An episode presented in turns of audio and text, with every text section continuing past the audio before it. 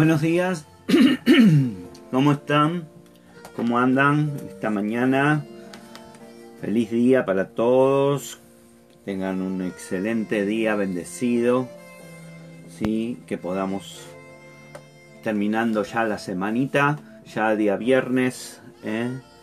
hoy a la tarde tenemos la, la, la la palabra a las 7 de la tarde, sí, nos va a estar compartiendo la ministra Mariana Floridia. Y, el domingo vamos a tener nuestras dos reuniones habituales. Sí, ya entrando en el fin de semana y preparándonos para gozarnos en el día del Señor. Sí, hoy vamos a hablar ya la última parte de esta serie que estamos. Voy a bajar un poquito la música. No sé si está muy fuerte. A ver si me deja. Ahí está. Eh, hoy estamos entrando en la última parte ya de, la armadura para la guerra espiritual que venimos hablando esta semana. Y vinimos hablando ¿sí? del, del capítulo 6 mm, de la carta de Efesios, donde dice en el versículo 13, Por tanto tomad toda la armadura de Dios para que puedan resistir en el día malo y habiéndolo hecho todo, estar firmes estén puestos firmes, ceñidos, eh, ceñida su cintura con la verdad, revestidos con la coraza de la justicia, calzando los pies con la preparación para anunciar el Evangelio de la paz. Sobre todo tomen el escudo de la fe con la que podrán apagar todos los dardos encendidos del maligno. Tomen también el casco de la salvación y la espada del Espíritu, que es la palabra de Dios. Ahí terminamos ayer y hoy voy a hablar de dos, dos eh, eh, armas que llevaban los soldados, que Pablo no las especifica acá, no las nombra, pero sí nombra eh, lo que yo considero que es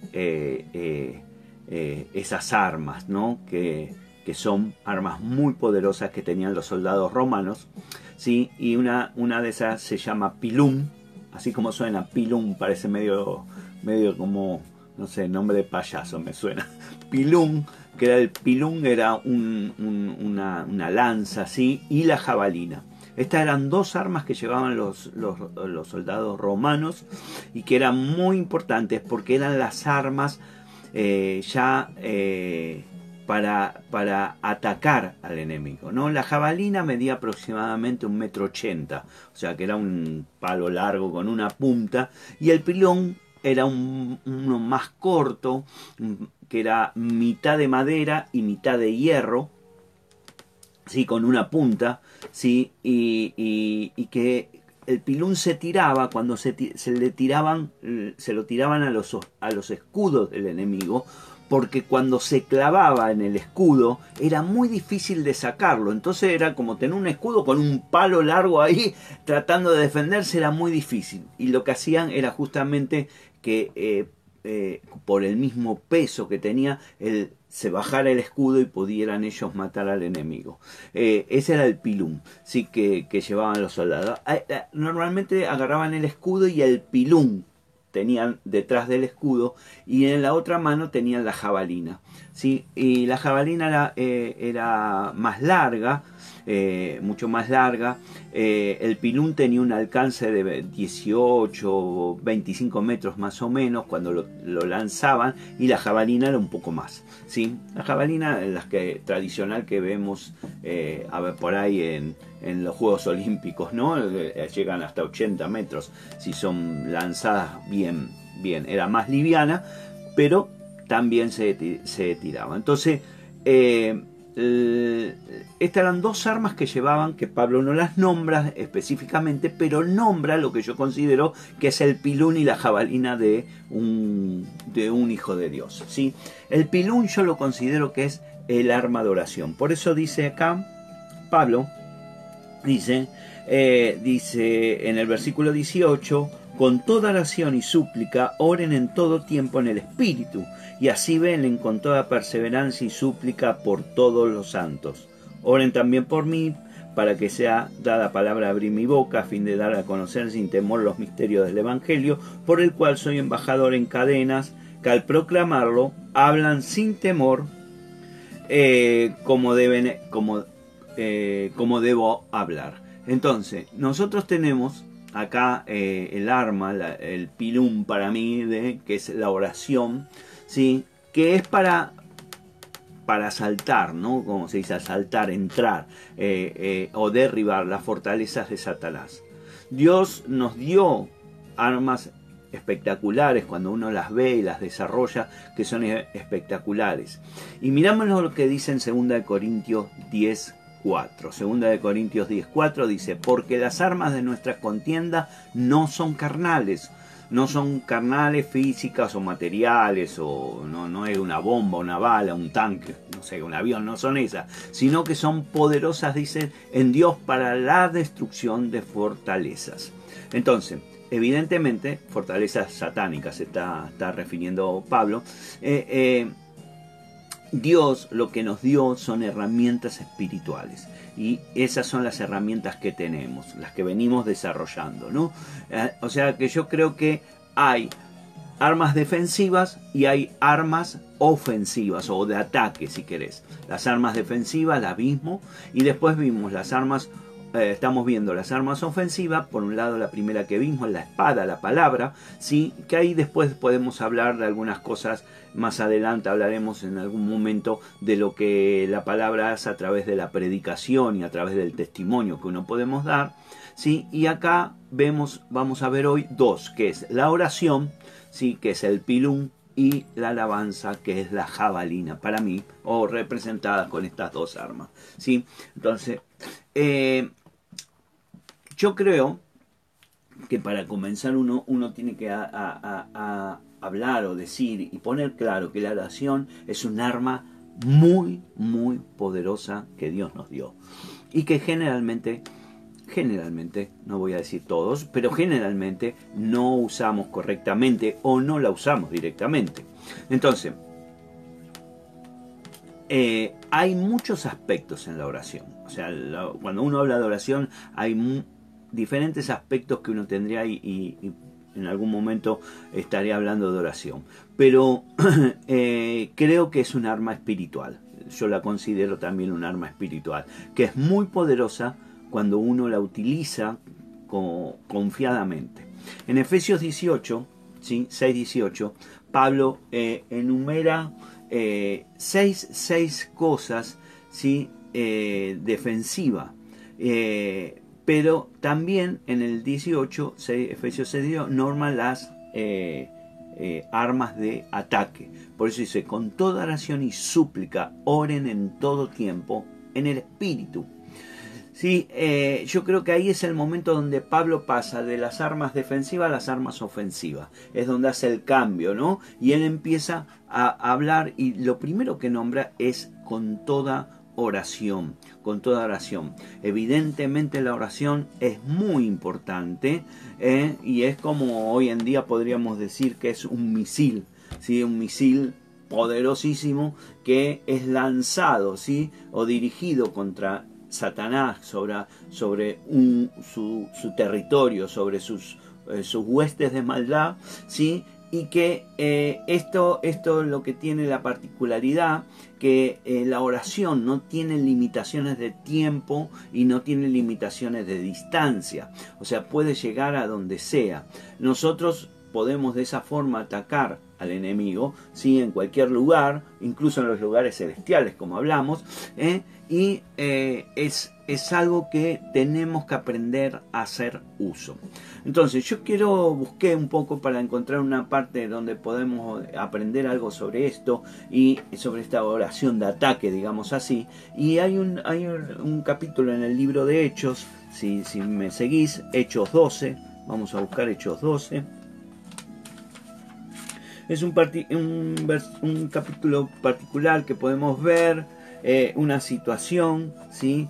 Eh, porque dice, eh, empieza ahí en el Hechos 12, dice que la iglesia estaba siendo perseguida por el rey de Herodes, ¿sí? y, también que habían matado a Santiago, a Jacob, a, al, hermano, al medio hermano del Señor, lo, había, lo habían ejecutado. ¿sí? Y Pedro también, eh, eh, en, esa, en ese momento también, él es arrestado. O sea, pareciera como que todo estaba en contra, como que todo iba eh, negativo, ¿sí? porque había persecución, Santiago había, lo, habían, lo habían ejecutado, ahora Pedro lo tenían arrestado, ¿sí? y estaba listo para, también para ser ejecutado. Y eso nos habla en Hechos 12. Vamos a leer los primeros versículos que dicen, por aquel tiempo el rey Herodes echó mano a algunos que pertenecían a la iglesia para maltratarlos. Hizo matar a espada a Jacob, el hermano de Juan. ¿Sí? Y viendo eh, eh, y viendo que esto agradaba a los judíos, hizo arrestar también a Pedro. Esto sucedió durante los días de los panes sin levadura. Habiéndolo arrestado, lo puso en la cárcel, entregándolo a cuatro grupos de soldados para que lo custodiara, con la intención de llevarlo ante el pueblo después de Pascua. Así pues, Pedro era custodiado en la cárcel, pero la iglesia hacía oración ferviente a Dios por él esa misma noche, cuando Herodes estaba a punto de venir a buscarlo, Pedro estaba durmiendo entre dos soldados, sujeto con dos cadenas y una guardia delante de la puerta custodiaba la cárcel. Vos fijate, ¿sí? yo dije eh, eh, Santiago, el hermano del Señor, el hermano de Juan, perdón. Eh, y dice que estaba Pedro en la cárcel, estaba encadenado con dos soldados más dos. Y es increíble cómo Herodes tenía tanto temor de Pedro porque lo pone, digamos, como en la cárcel de máxima seguridad.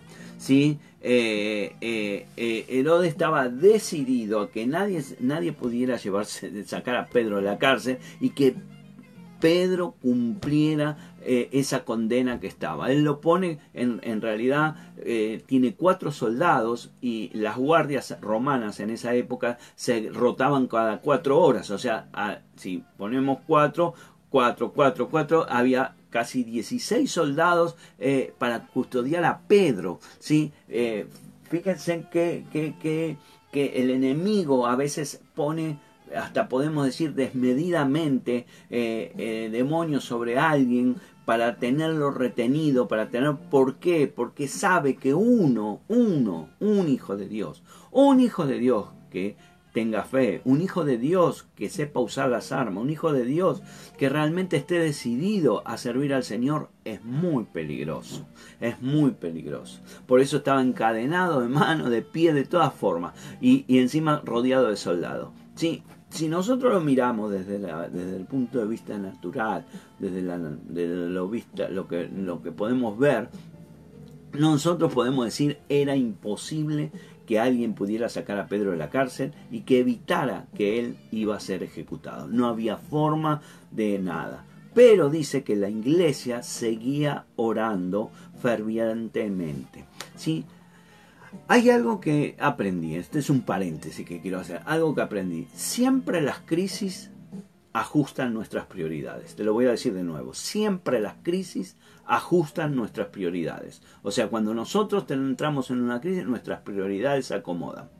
¿Sí? A veces nos estamos preocupando por pavadas y cuando entramos en crisis esa pavada desaparece y nos empezamos a preocupar, ¿sí? A veces estamos preocupados porque, no sé, porque por decir una pavada, que, que, que el perro no come, ¿sí? O el perro ladra, qué sé yo, y resulta que después si te dicen que tenés un cáncer, el perro ya ni te acordás del perro si ladra, come o, está o no está, porque las crisis ajustan nuestras prioridades.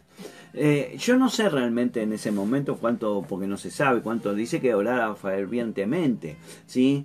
Eh, pero pensemos que también estaban en una, en una situación de persecución, donde había, habían ya algunos los habían matado, ¿sí? Eh, y, nosotros no, sabemos cómo oraban ferviente, suponemos, pero dice que, en, que su líder, Pedro, estaba, estaba ahí y eso los motivaba, ¿sí?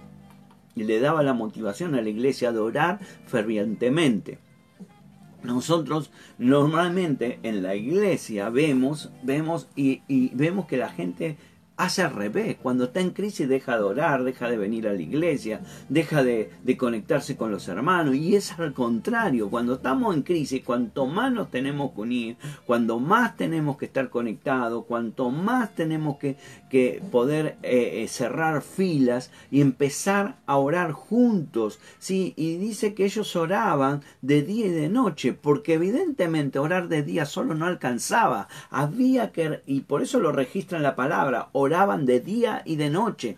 Tenemos, por eso nosotros tenemos una, una, un grupo de gente que el, la otra vez eh, la pastora me comentó, hay 125 personas que están orando y oran permanentemente. Hay gente que se levanta a la noche a orar, hay gente que se levanta a la madrugada, hay gente que se queda hasta noche tarde orando. Nosotros como iglesia tenemos que entender que hoy, justamente hoy como, como día de, de, esta pandemia, ¿no? No, no hoy del día viernes, sino digo en el hoy de, de esta temporada, el enemigo ha soltado toda una, una, una batería de, eh, de de armas para detenernos, para frenarnos como iglesia y como iglesia tenemos que ponernos y cada uno es parte, es parte. Yo no tengo que orar porque estás vos al lado mío. Yo tengo que orar estés o no estés, porque en el Espíritu sé que estás. Entonces nosotros tenemos que ponernos esto. Por eso es importante tener tiempos de oración de día y de noche. De día y de noche. Jesús lo decía en, Lucas 18, dice, dice que Dios se va a vengar, se va a vengar por aquellos que claman día y noche. Entonces, hay una intensidad, una fuerza, un, un poder que se desata a través de la oración. Y esa, ese es no es cuestión de Dios, no depende de Dios, depende de los hijos de Dios. Y nosotros, vos como hijo, yo como hijo, tenemos que aprender a usar esta arma poderosa que es la oración y llevarla a que esté en nuestras 24 horas. Por eso la palabra dice, orad en todo tiempo. Y uno dice, ¿cómo voy a estar orando? Yo tengo que trabajar, yo tengo que hacer esto. Yo Y lo que está diciendo es tener ese espíritu de oración dentro de uno y saber que uno está en intercesión por la iglesia en su conjunto.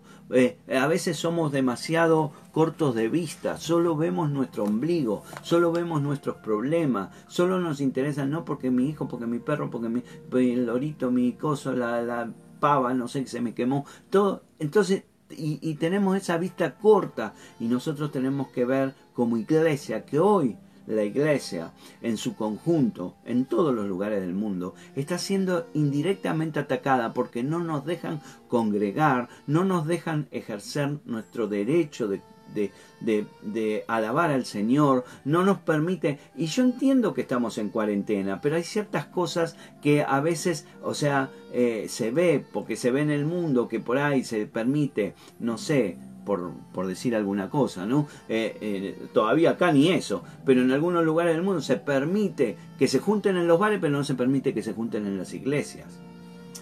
Sea, más que eso, más claro que eso, echarle agua. O sea, hay, hay indirectamente un ataque contra la iglesia de Cristo y tenemos que entender, y no porque uno se, se quiera hacer el mártir ni el perseguido, sino que es una realidad, es una realidad. O sea, eh, eh, si yo, por ejemplo, eh, seguramente que si propongo, no sé, por decir algo, ¿no? Propongo, eh, salgamos a caminar manteniendo la distancia y vamos a orar, seguramente me van a decir, no, eso no se puede hacer, porque en la iglesia no se puede hacer. Ahora, por otro lado, por otras cosas, para manifestar se puede hacer. Está todo bien, pero quiero que entiendas, quiero que mires, que pongas, eh, empieces a tener una visión espiritual de las cosas y que hay, hay eh, armas del enemigo que están siendo arrojadas o siendo premeditadamente arrojadas contra la iglesia.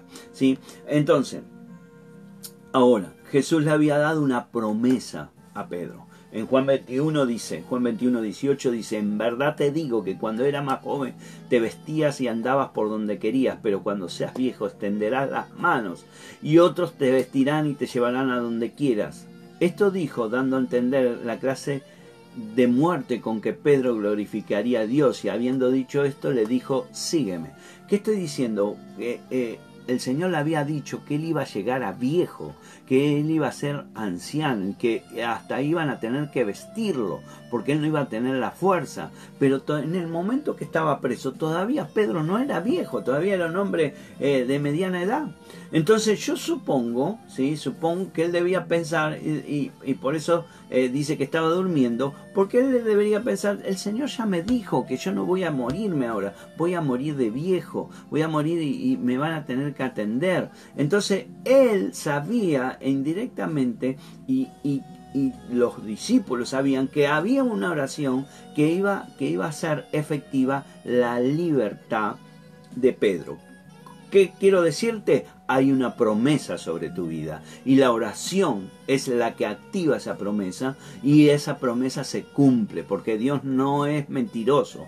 Dios dijo y Dios hace. Entonces, cuando la iglesia oró, ¿sí? se soltó poder, fue enviado un ángel del cielo, dice la palabra, en, eso está en el, versículo 8, que dice, vístete y ponte las sandalias, le dijo el ángel, así lo hizo y el ángel añadió, envuélvete en tu manto y sígueme. saliendo Pedro lo seguía y no sabía lo que hacía lo que hacía el ángel era de verdad, sino que quería ver una visión. Pablo ni lo podía creer. Cuando había pasado la primera y segunda guardia, llegaron a la puerta de hierro que conduce a la ciudad, la cual se le abrió por sí misma. Entonces salieron y siguieron por una calle y de repente el ángel se apartó de él. Cuando Pedro volvió en sí, dijo, ahora sé, en verdad, que el Señor ha enviado su ángel y me ha rescatado de la mano de Herodes y de todo lo que esperaba el pueblo de los judíos. Dios respondió ¿A qué respondió? A la oración de la iglesia. Hizo una intervención sobrenatural a través de un ángel. Querido hermano, la oración mueve, mueve, eh, eh, mueve el mundo sobrenatural para que eso nos favorezca. Por eso nosotros nosotros como hijos tenemos que usar este arma tan poderosa que Dios nos dio, que es la oración.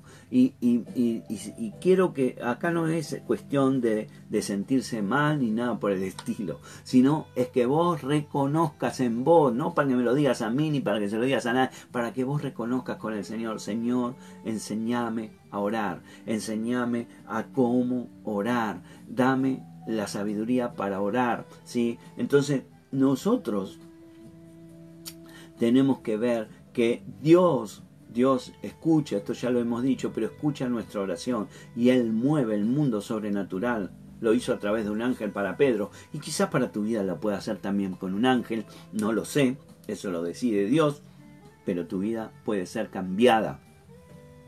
A pesar de que puedes estar en la peor cárcel, encadenado y rodeado de todos los huestes de maldad que pueda haber. ¿sí? Eh, la segunda parte de esta historia es interesante también porque miremos lo que dice. Dice el versículo 19 al 23. Herodes, después de buscarlo y no encontrarlo, interrogó a los guardias y ordenó que lo, que lo llevaran para matarlos. Después de esto, Herodes descendió de Judea a Cesarea y se quedó allí por un tiempo.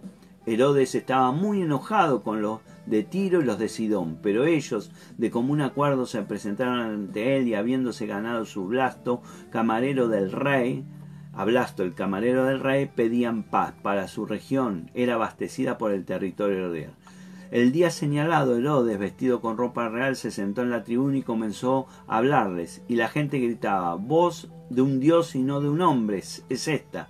Al instante un ángel del Señor lo hirió por no haber dado la gloria a Dios, y Herodes murió comido de gusanos. Vos fijate la historia, que dice, Herodes esta es la parte, con, eh, digamos, eh, la otra cara de la moneda. Pedro, la iglesia oró, Pedro salió, vino un ángel, se desató las cadenas, y todo salió y quedó libre. Herodes, ¿qué hizo? Se, él se adjudicó se adjudicó lo que hacía, lo que pasaba y no le daba gloria a Dios. Mucha gente eh, eh dice, no, yo soy el que me fue, yo soy el que arme el negocio, yo soy el que hago la plata, yo soy el que hago esto, yo, eh, yo si no fuera por mí, yo y yo y yo. Eso, eso es dejar de alabar a Dios, dejar de orar a Dios y decirle gracias Señor por lo que me diste, gracias por esto que pasó, gracias por, porque vos me das el sustento de todos los días, gracias porque me das la luz, me das el techo, me das un escritorio, me, gracias por, por lo pequeño, gracias por el, no sé, el lápiz, eh, ser agradecido, tenés que ser agradecido, tenemos que aprender a usar la oración, la oración no solamente es pedir, sino también es agradecer, es darle la gloria, a Dios, de darle la gracia a Dios, es decir, gracias Señor, es mostrarle al mundo que nosotros no es con nuestra fuerza, sino con la fuerza del Señor. Entonces, cuando nosotros eh, la otra vez hablábamos, ¿se acuerdan de Daniel en, el capítulo 10? Hablamos que Daniel no quería no iba a doblegarse ante los pedidos del rey que lo tenía esclavizado, sino que él eh, se puso en oración y, dice, eh, y después pasaron 21 días y vino el ángel, pero le dice, el primer momento que empezaste a orar, eh, Dios ya escuchó. Entonces nosotros tenemos que saber que nuestra oración siempre es escuchada. No quiere decir que, no, que va a ser ya la respuesta, pero tenemos que aprender a usar esta herramienta. No me voy a cansar de decirlo. Dice, eh, eh, eh, me gusta cómo termina esta, esta, esta historia, ¿no? Esta historia de Hechos, Hechos 12, dice el versículo 24, dice, pero la palabra del, del Señor crecía y se multiplicaba. La palabra crece y se multiplica, querido hermano. Eso, eso, eso es el poder de la palabra del Señor, especialmente en las promesas de Jesús, ¿sí? que Él nos dio, que Él nos dio. Y, y, y Pedro y la iglesia sabían esto, por eso lo usaban y tenemos que aprender, mirar cómo funcionaba la iglesia de la primera iglesia y la primera iglesia se unía en oración. Eh, no, nadie decía, no tengo tiempo, tengo mucho trabajo, no, porque tengo muchas cosas que hacer, no, porque yo no, porque yo no sé, porque yo no puedo, porque yo no... Nada, nadie decía, todos se juntaban, se juntaban en las casas, dice, y cada uno en su casa y oraban, se ponían en oración, se ponían eh, eh, a orar fervientemente, decía, fervientemente, o sea, con fervor, con, con eh, con fuego en el corazón. Y que tenemos que nosotros también tener claro que tenemos que hacer esto, tenemos que como iglesia prepararnos para lo que viene por delante y ser, eh, saber que tenemos esta arma poderosa que se llama oración. Entonces, la palabra de Dios, la palabra de Dios no es un sustituto de nuestra oración, sino es algo que provoca nuestra oración. Entonces necesitamos hacer efectiva la promesa de Dios a través de nuestro espíritu y lo hacemos a través de la oración. La oración libera esas promesas sobre mí. Liberan, dejan que los ángeles vengan en mí y me traigan esas promesas. Por eso nosotros, como hijos de Dios, tenemos que eh, entender que los beneficios de la palabra y la promesa de Dios se liberan a través de nuestra oración. Si vos no orás, no puedes pedir, Señor, prosperame, Señor, prosperame. Eso es un, eh, a ver, eso no es una oración, eso es un mangazo. Sí, y a ver, como decimos acá en la Argentina, eh, eh, es pedir. y la palabra dice, pedir se los dará, sí, pero hay, hay quiero que vayamos un poquito más profundo, que tengas un espíritu de oración, que tengas un espíritu de confianza, un espíritu de fe, un espíritu donde vos sepas y veas la palabra y digas, Señor, yo estoy mal, pero yo estoy creyendo y estoy declarando y estoy viendo y, estoy y te doy gracias por esto y, y, empezar, empezar, ¿sí? Eh, no quiero entrar en en el tema cómo hacer la oración, sino quiero mostrarte que es una herramienta. La oración atraviesa los cielos, o sea, porque pasa por el primero, el segundo y llega al tercer cielo y libera, desde ahí libera poder, bendición, restauración, sanidad, todo lo que quieras en el nombre de Jesús. Amén. Ese es el pilum.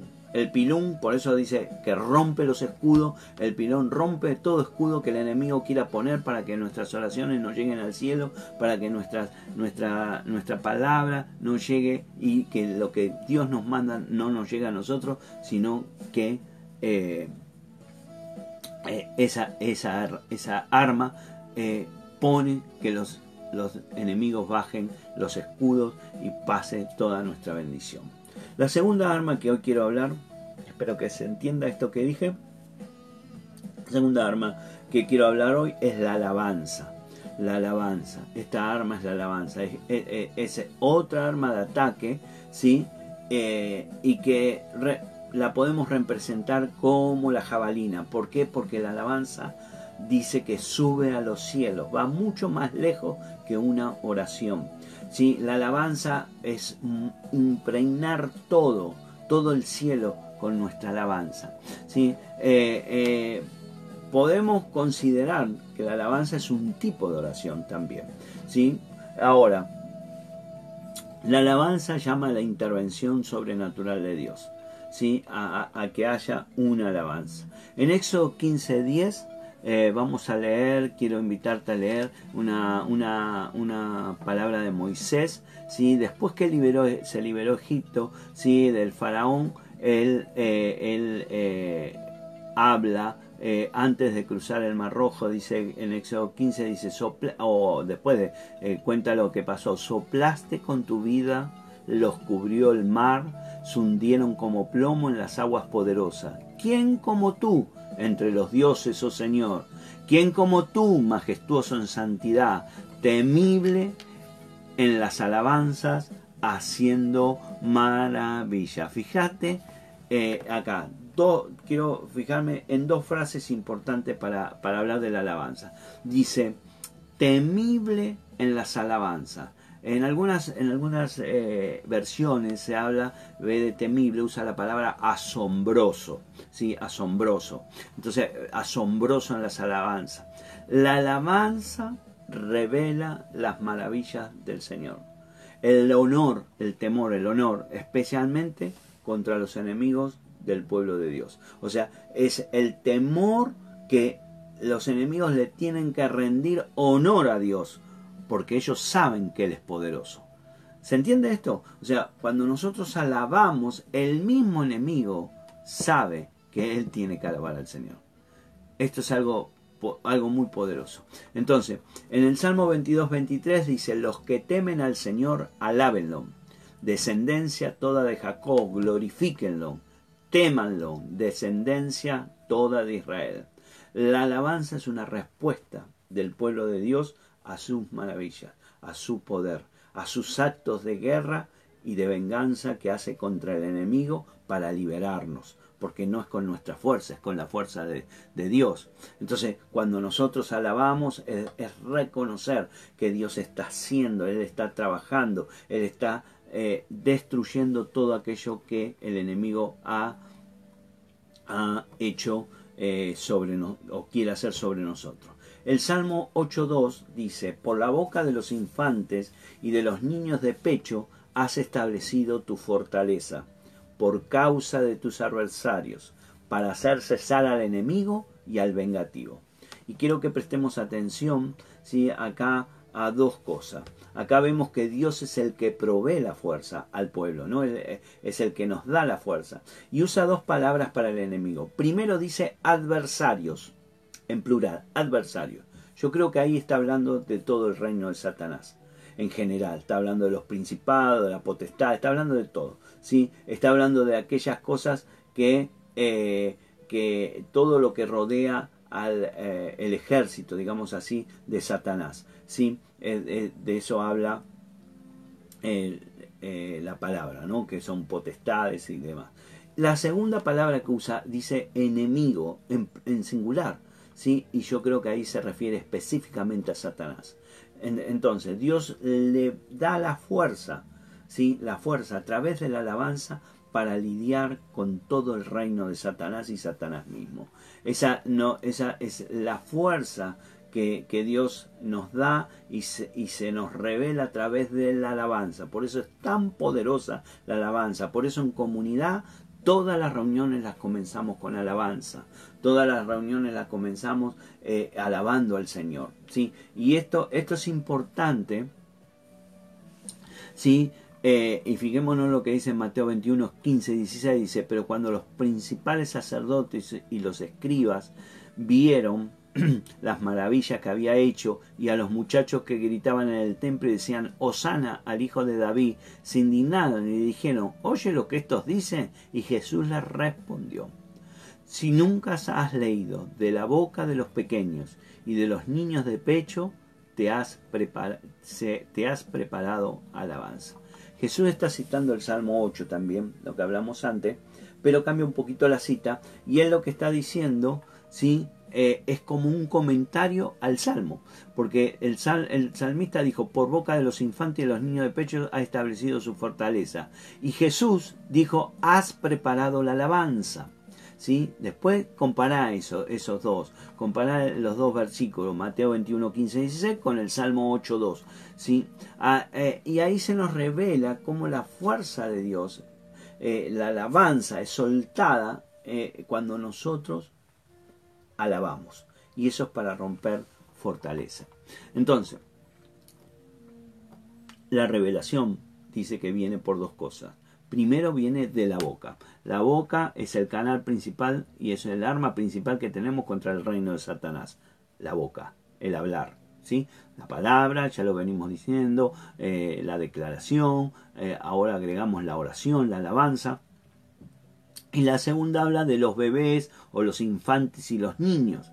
¿Quiénes son los infantes y los niños? Son la, gente que no, se, que no tiene la fuerza para hacerlo por él mismo y tiene que confiar en las fuerzas de Dios. Sí, tiene que confiar en la fuerza de Dios. Son la gente eh, sin fuerza natural, ¿no?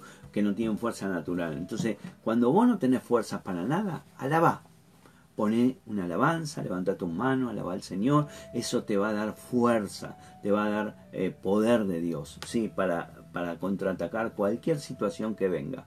Eh, en, en, Mateo 11:25 dice que Jesús dijo, te alabo Padre, Señor del cielo y de la tierra, porque has ocultado estas cosas a sabios e inteligentes y las revelaste a los niños, aquellos que no tienen fuerza aquellos que recién empiezan el camino espiritual, aquellos que todavía no tienen mucho, no sabes orar, no sabes versículos de la Biblia, no sabes, ponete a alabar, ponete una música de, alabanza y alaba al Señor.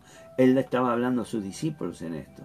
Entonces, eh, los niños no son niños chiquitos, está hablando, está hablando de los que no tienen fuerza propia, los que están que no saben qué hacer, los que no tienen, no tienen eh, esa, esa, esa experiencia de vida para llevar adelante.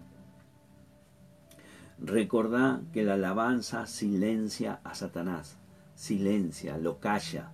El Satanás sabe que la boca es importante, por eso te habla, por eso te dice, estás mal, te, estás enfermo, te vas a morir, todo está mal, no podés, eh, y porque sabe que la boca suelta poder, y, y, nosotros tenemos que sobre ese poder que, que eh, cree Satanás que nos suelta, nosotros soltar un, soltar un poder más alto, que es la alabanza del Señor, la alabanza a Dios, calla todo, calla todo. Todo, toda boca del enemigo. Eh, dice Apocalipsis 12, 10, ¿sí? esta es una visión que tuvo el apóstol Juan, dice entonces oí una gran voz en el cielo que decía, ahora ha venido la salvación, el poder y el reino de nuestro Dios y la autoridad de su Cristo, porque el acusador de nuestros hermanos, el que los acusaba delante de nuestro Dios día y noche, ha sido arrojado. Ellos los vencieron por medio de la sangre del cordero y por la palabra del testimonio y no amaron sus vidas llegando hasta sufrir la muerte. Cuando habla de la palabra del testimonio, cuando vos alabás, estás dando testimonio que Dios te liberó, que Dios te sacó del problema, porque vos podés darle la gloria a Dios. Tenemos que usar estas herramientas. ¿sí? Cuando, cuando Satanás, su, como te dije, su, su arma principal es la acusación. ¿sí? Él nos acusa directamente ante Dios, dice, ¿se acuerdan que hablamos de esto? Tanto de día y de noche, ¿sí? Él, él no tiene problema si es de día o de noche, Él lo hace todo, en todo momento. Por eso nosotros también tenemos que encontrar de día y de noche tiempo para orar, tiempo para alabar, tiempo para levantar nuestras manos y darle gracias a Dios, ¿sí? Y, y, y, no dejar que las armas del enemigo sean más poderosas de lo que las armas que nos dio Dios. Bueno, sí, uno siempre está en los que eh, dice, bueno, ¿por qué Dios no lo calle? Ya está, listo. Y no, no, porque Dios ya nos dio las armas y Dios no va a hacer lo que tenemos que hacer nosotros. Nosotros tenemos que silenciar a Dios con qué? Con nuestra palabra, nuestra oración y con nuestras alabanzas. Nuestras alabanzas. Entonces, queridos hermanos, ¿sí? Apocalipsis 16, 13, 14 es profético. ¿sí? Eh, no voy eh, a, explicar todo, pero quiero leértelo porque me gustaría que captes la idea de lo que quiero decir. Y vi salir de la boca del dragón, de la boca de la bestia y de la boca del falso profeta a tres espíritus inmundos semejantes a ranas, pues son espíritus de demonio que hacen señales, los cuales van a los reyes de todo el mundo a reunirlos para la batalla, para la batalla del gran día del Dios Todopoderoso. Fíjate acá que, que, que, que dice que, son como ranas, son como ranas. Eh, las ranas que hay, yo no sé si alguna vez, seguramente sí, habrás escuchado a la noche croar las ranas. Las ranas es un croar continuo y permanente. Croar, cro, cro, cro, ahí, no sé, eh, imagínate la rana. Eh, eh, entonces no soy buen imitador. La, la, rana. Y dice que la bestia, de la bestia, del dragón, que el dragón, ¿quién es? Es la serpiente. La serpiente era la serpiente que engañó a Eva, que durante toda la humanidad, todo el tiempo de la humanidad, ¿sí? Entre, y ahora está creciendo, creciendo, creciendo, porque cada vez se hace más poderoso, porque cada vez él habla más y la gente le cree más, y cada vez se hace más poderoso. Entonces se hace ya un dragón, una bestia, ¿sí? Y, y él eh, sale de su boca las ranas. ¿Las ranas quiénes son? Todo eso que se escucha todo eso que escuchamos, que estamos permanentemente escuchando de día y de noche, ¿sí? Eh, en la televisión, las propagandas, todo, todo lo que se ve, todo lo que pasa en el mundo son las ranas y nosotros tenemos que empezar a hacerlas callar. La, la, la rana más importante que hay hoy, la rana más importante que hay hoy es la la televisión, la televisión, la propaganda que te mete y te mete y te mete y te mete y te mete y está constantemente, constantemente, ¿sí? Eh, vos fijate, yo no sé si prestarte atención, por ejemplo, y, y, y, para que veamos, ¿no? Cada vez meten la homosexualidad más en las propagandas, cada vez la meten más, de a poquito la van poniendo, un poquito acá, un poquito acá, un poquito del otro lado, son las ranas que croan para que te, se te meta y ese, ese, ese instrumento satánico donde te empiezan a meter eh, falsas ideologías, falsos propósitos eh, de, políticos, eh, ideas documentales, de, documentos donde te, dicen que esto sí es así, que lo dice la ciencia, no sé quién. ¿Para qué? Para ir en contra de la... Esas son las ranas. Y como hijo de Dios, hijo de Dios, tenemos que hacer callar esas ranas tenemos que hacer callar. ¿Y la, cómo la hacemos callar? En oración y en alabanza. alabanza que sale de la boca del pueblo. Eso es lo que dice. Me encanta lo que dice el Salmo 149 entre el, versículo 6 al 9. Dice, sean las alabanzas de Dios en su boca y una espada de dos filos en su mano.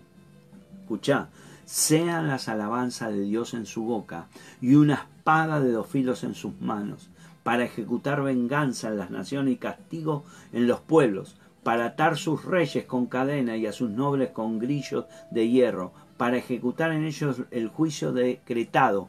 Esto es gloria para todos sus santos. Aleluya. Y no está hablando de personas, está hablando de espíritus de maldad, está hablando de los reyes de maldad, está hablando y dice para cerrar sus bocas. Entonces nosotros tenemos que empezar, ¿sí? Y, y, y, y, en todo momento, de día y de noche, empezar a alabar a Dios. Lancemos nuestras jabalinas como hacían los romanos. Los romanos avanzaban y apenas avanzaban, lo primero que hacían todos, lanzaban todo junto a la cabalina y ya destruían todo un, todo un montón de... Y después seguían avanzando, evidentemente. Después tiraban el pilón, ¿sí? y después sacaban sus espadas y, y, cortaban de ida y de vuelta. Por eso eran tan poderosos en lo natural. El, el, el ejército romano conquistó lo que no conquistó nadie en tan poco tiempo tenemos que empezar a usar. Tenemos que ser, somos los soldados del Señor, somos el ejército de Jehová, somos lo que vamos, eh, vamos a avanzar. Sí, en, otra, en otra, a ver, en resumen, oración, o mejor dicho, palabra, oración, palabra, oración y eh, alabanza son tres herramientas eh, o tres armas que Dios nos han dado. Si nosotros aprendemos a combinar esas armas y a usarlas en todos los campos de nuestra vida, yo te puedo asegurar que los reyes y todo lo que eh, hueste de maldad que se creen reyes, que se creen que son el dueño de todo, esos terminarán eh, atados y vencidos en el nombre de Jesús. Como pueblo de Dios, nos, nos dio esa autoridad el Señor, nos dio esas herramientas Así que vos tenés el privilegio de ser un hijo de Dios y como privilegio usá lo que Dios te dio. Deja de meterte en las, en las revueltas que te mete el enemigo. No sé cómo voy a salir, que no puedo, que está difícil, que está... Y todas esas vuelteretas que nos dan que pareciera que nos metemos en un, en un paquete que no podemos salir. Hay herramientas para salir de la cárcel, hay herramientas para soltar poder del cielo, hay herramientas para liberar cadenas. Se llama palabra de Dios, oración y alabanza. ¿Sí? De, eh, en 1 Corintios 6.2 dice, o, o no saben los santos que los santos han de juzgar el mundo, y si el mundo es juzgado por ustedes, ¿no son competentes para juzgar la cosa más sencilla? ¿No saben que hemos de juzgar a los ángeles? ¿Cuánto más asuntos de esta vida? Tenemos la autoridad. Dios nos la dio. Ahí dice bien claro. Es la palabra de Dios. Es la, la, alabanza. Es, es, es la oración. Eso suelta poder. Queridos hermanos, espero que todo esto que estuvimos hablando esta semana lo uses. Lo uses. No es, vuelvo a decirte, no es, no es, no es, no es una cuestión de tomar nota y decir, ah, qué lindo, qué bueno, no sirve para nada eso. No sirve para nada. Tenés que usarlo en la vida cotidiana. No es fácil. Yo no te voy a decir, sí, todo color de rosa. No, porque el enemigo, cuanto más use, más, va a tratar de, frenarte, porque te haces peligroso. Pero somos hijos de Dios y esa es nuestra función. Somos el ejército del Señor. Y como ejército del Señor tenemos que combatir. Tenemos que combatir. Así que yo hoy eh, estamos terminando este tema. Espero que te haya servido. Espero que lo empieces a usar. Señor, te doy gracias por esta semana. Gracias por darnos esta palabra. Podernos eh, instruir en tu palabra. Señor, yo me comprometo hacer uso de tu palabra, hacer uso de tu instrucción, hacer uso de lo que me enseñas para bendecirme y bendecir a otros. Señor, hoy me propongo, curo con la sangre de Jesús todas mis cosas, mi familia, mis hijos, mis nietos, mis bisnietos y todos aquellos, mi herencia, que venga, Señor, con tu sangre poderosa. Cura la iglesia, mis hijos espirituales, aquellos que nos conectaste en este camino, Señor, y declaro que seremos soldados poderosos caminando a la victoria que ya Jesús la logró en la cruz del Calvario a través de su sangre. Te doy gracias por cada uno de los que estuvieron escuchando y declaramos que todos los que escuchen de acá en más eh, estas, estas charlas serán de bendición y serán bendecidos en el nombre de Jesús. Gracias por estar, sí, gracias a todos, sí, gracias a los que me saludaron. Trato de, trato de contestar a todos, pero no sé si voy a poder. Eh, saludar. me, me viene.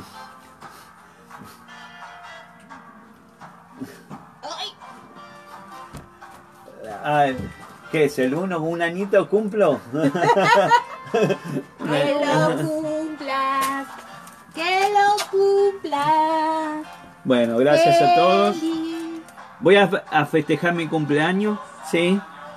Les mando un beso a todos, gracias. Y nada, ¿sí?